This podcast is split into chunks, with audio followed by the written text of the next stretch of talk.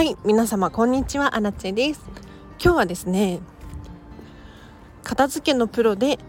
ディズニーシーに住みたいミニマリストのディズニールーティーンを紹介させていただこうかなと 思います。このチャンネルはこんまり流片付けコンサルタントである私がもっと自分らしく生きるためのコツをテーマに配信しているチャンネルでございます。ということで皆様本日はいかがお過ごしでしょうか？もうすぐ3月も終わりますね。なんかあの東京は雨続きでせっかく咲いた桜もがどんどん散ってってしまってるっていうなんか悲しいんですけれど、まあ、それはそれで美しいのかなって思ってみたりとか しておりますが今日の本題です。私はですねもうディズニーシーが大好きでディズニーシーに住みたいなっていうふうに思ってる心の底から思ってるんですけれどじゃあ私が一体ディズニーで何をしているのかっていうね話をさせていただこうと思います。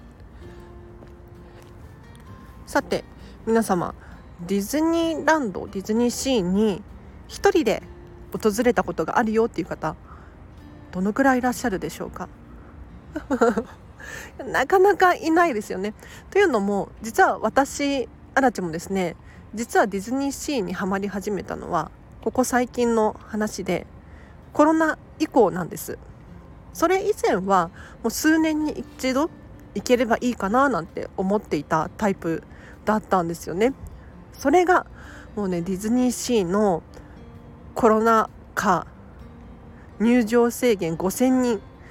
あれをね一度経験してしまったら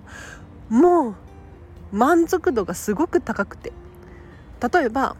まあ、空いているアトラクションが空いているっていうのももちろんそうだしレストランやショップもガラガラっていうのはもちろんなんですけれどキャストさんがめっちゃ神対応だったんですよ。もうキャストの方が多いんじゃないかっていうくらい アトラクションガラガラだったんですよね。で他には、えっと、やっぱコロナ中だったので家にいるとこうなんかなんて言ったらいいんだろう不安？ストレス、うん、漠然としたこうモヤモヤが常にあったわけですよ。それが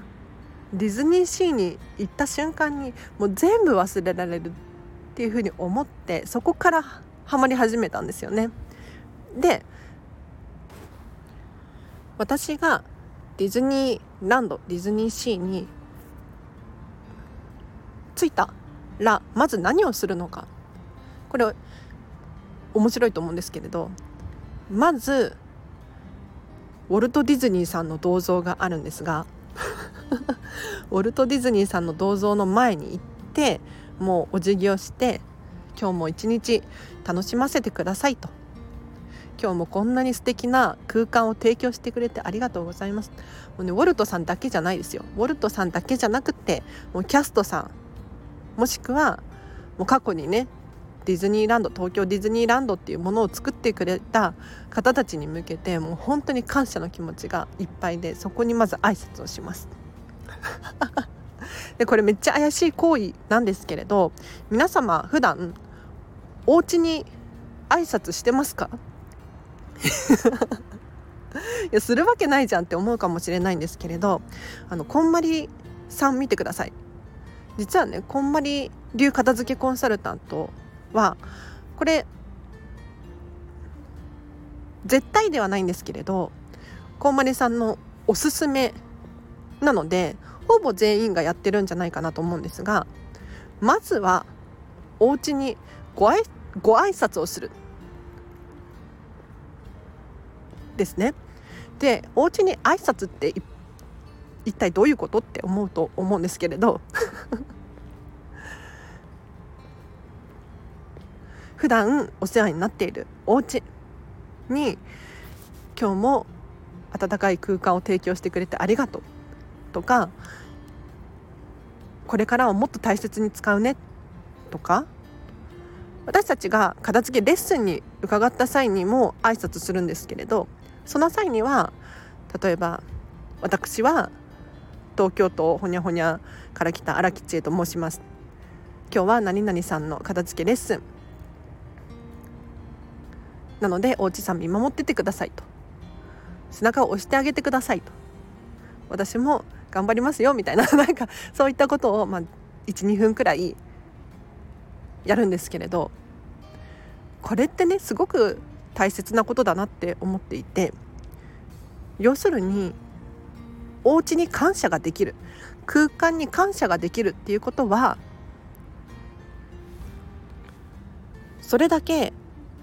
そのものに対してもの場所空間に対して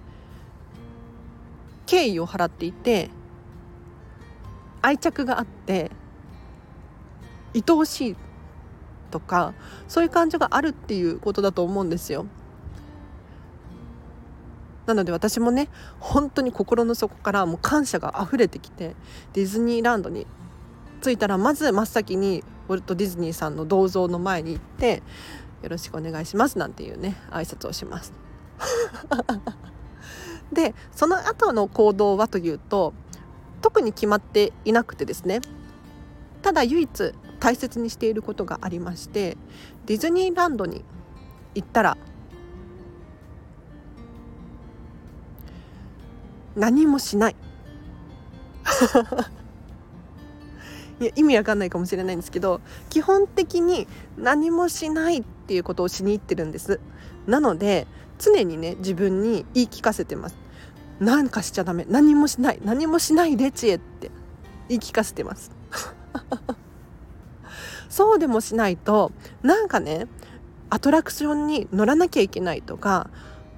今話題のフードを食べなきゃいけないとかお土産を買わなきゃいけないとか何かね忙しくなってしまうんですよ。でも私の目的はあくまでリラックスしに行くためのディズニーランドなのでもう何もしないわけではないんだけれどアトラクションに乗らなきゃ乗らなきゃってね一時期回ってたんですがそれだと目標が達成されなくてリラックスができなかったんですよね。なので最近はもうアトラクションはもう極力乗るものを控えて乗っても123個くらいあとはショーを見たりとか、えーと、レストランでビールを飲んだりとか そんなことをしてます。さらに私がディズニーランドに行く目的っていうのがありましてそれは何かというともうこれはね 職業病ですが取材です。取材。何の取材かって言われるとちょっと悩ましいんですけれど私まずウェブ記事を書いてます。フェムパスさんっていうところでですね片付けもしくは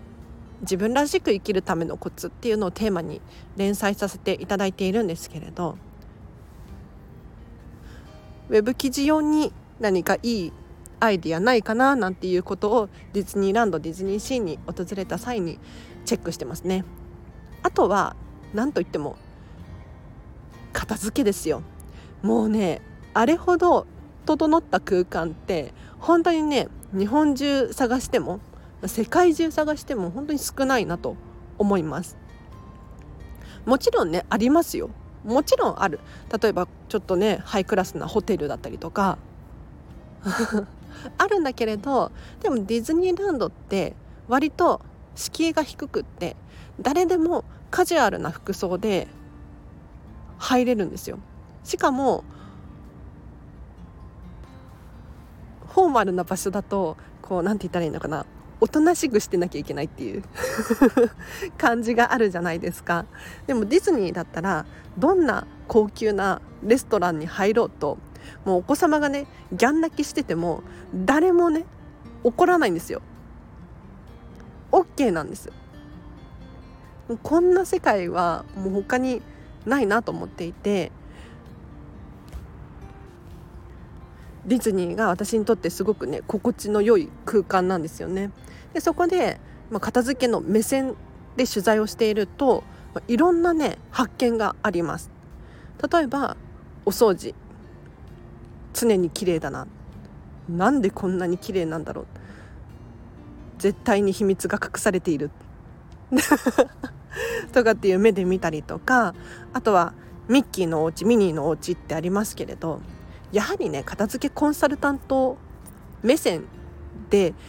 気になるんですよね。どういうお家に住んでいるのかもしくは収納どうなっているのかなとかどんなお洋服を持っているのかなだったりとか。でこれにはどういう意味があるんだろうか。もうね全部ね整ってるんですよ。こんなにすごい空間は他にないです。さすがディズニーなんですけれどやはりねこうアニメーションから始まったディズニーですけれど本当に全てのものに意味があってなんでそこにそれが置いてあるのか。意味のないものが何もない。例えばお花一つとってもじゃあなんでそのお花が採用されたのか。季節ごとにお花変わります。もしくは各アトラクションごとに咲いているお花違うんですよ。例えばねホーンテッドマンションだったらちょっと枯れているっぽい草木を採用していたりとか色が不気味な 色の花がお庭に植えられていたりとか。これすごくないですか？なんとなくでやってるんじゃないんですよ。でちゃんとねディズニーのお花担当っていうのがいらっしゃってお花担当さんはもう徹底的にお花にばかりに集中してるんですよ。もうこれも素晴らしいなって私は思います。はい。ちょっと話が脱線しちゃいましたがアラチェがディズニーランドに行って何をしているのかっていう話をさせていただきましたがいかがでしたでしょうか？実はねこの後続きがあって私最近ディズニーランドディズニーシーもそうなんですけれど割とね早めに切り上げます。だいたい8時くらいには帰るんじゃないかなで8時に帰る理由がありましてなぜかというとそこから熱量高いのでねカフェに移動してパソコン仕事したいんですよ。なので9時閉園っていうことが今ね多いんですけれどなるべく早めに切り上げてカフェでパソコンでウェブ記事をもうね今日インプットした情報をパタパタパタと入力していくっていうことをよくしています。そうするとねすごく仕事はかどるんですよ。で他にもディズニーランドの中でスタンド FM 収録したりとかしていますね。なのでなんか遊んでんだか仕事してるんだかよくわからないんですけれど。まあこんな風にディズニーを楽しんでおります。皆様の何か参考になったかしら？あ最後にこれだけそう最初に伝えようと思ってたんですけれど私がディズニーに持っていく持ち物ですね。はい。何を持ち込んでいるか。最近はちょっとパソコンを持ち込んでいるので結構大荷物なんですよ。ノートパソコン。ノートパソコンとあとお財布は持ってないので、えー、とクレジットカードとスマホスマホの充電器。もうスマホの充電器がないともうねディズニー全部今ねアプリでアプリが必須な状況なんですよ。例えば待ち時間の検索だったりとかショーの抽選だったりとか。他にもメニューを見るのにこの QR コード読み取ってくださいだったりとかって言われるのでもうねスマホの充電器充電器本当に大切です。あとは、まあ、口紅とかも持っていくしあとミッキーのあディズニーのハンカチね。ハンカチも持っていきますね。あとはペンとノートか。ノートは最近持ち歩いてなくてメモ帳だ。メモ帳にしたんですよ。お家では大きいね。A4 サイズのノートを使ってるんですけれど基本外に持ち歩くのにはちっちゃいメモ帳で事足りるなっていうことに最近気づいてちっちゃいメモ帳とペンを一つ持ち歩いています。あとはそうだな。イヤホンですね。Bluetooth のイヤホンを持ち歩いています。これはディズニーランドの中では基本的に使わないんですけれど電車の中とかで本を聞いたりとかしていることが多いので必ずもう毎日これは持ち歩いているものになりますね。あと何持ち歩いてるかな。多分こんなものですね。で基本的にディズニーに行く際にはあのお金お金クレジットカード スイカとかさえあれば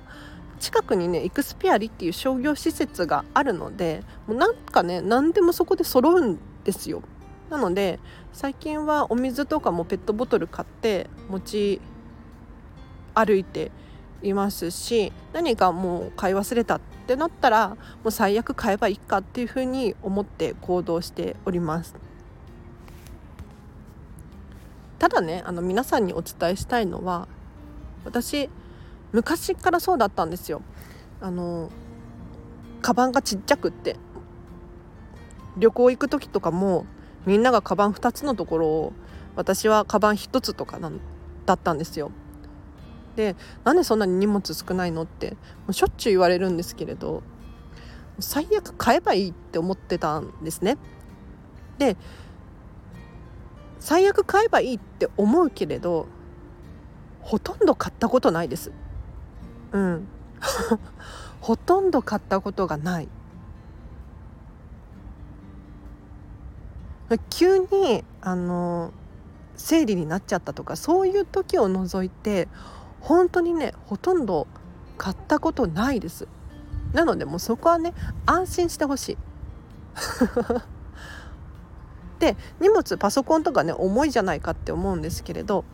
これは皆様ディズニーシーディズニーランドの中にコインロッカーがあるのでもうそこをね使いましょう。